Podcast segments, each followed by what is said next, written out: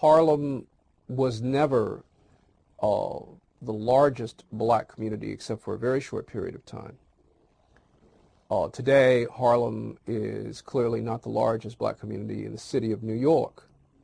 Uh, Queens, um, Jamaica Queens, and Bed-Stuy are much larger in terms of population. But in the imagination of black people throughout the world and of people throughout the world, regardless of race and culture and ethnicity, Harlem is a site of black urbanism Harlem is a site of black culture. It's a site of imagination. It's magical terrain where anything is possible and all kind of creativity can be and has been produced. By 1914, roughly 50,000 African Americans of the 60,000 who lived in Manhattan were living in Harlem. By 1923, the number of blacks in Harlem was about 150,000. By 1930, well over 225,000. Harlem had become the largest black urban center in the world. Why did African Americans come to Harlem? Same reasons that whites um, clustered to Harlem. They were looking for space, looking for more commodious homes.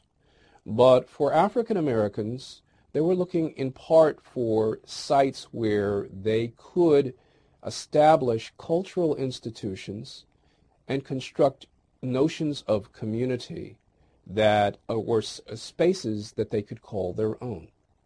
And so churches which had long been established in New York City, such as Abyssinian Baptist Church, relocated to Harlem. Others followed suit in the 19 teens and 20s.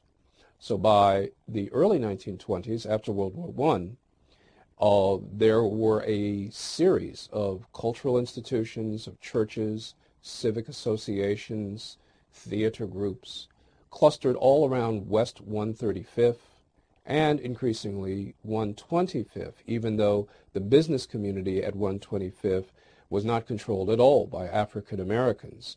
And there were many establishments, um, especially nightclubs, where African Americans were not even, they were excluded as patrons. Nevertheless, the community had become thoroughly identified with African American people. And so with this critical mass of Negroes living in the largest city of the United States, you began to see the growth of political associations drawing their energy from newly arrived blacks coming from the West Indies and from the Deep South. One such movement was, of course, Marcus Garvey's Universal Negro Improvement Association.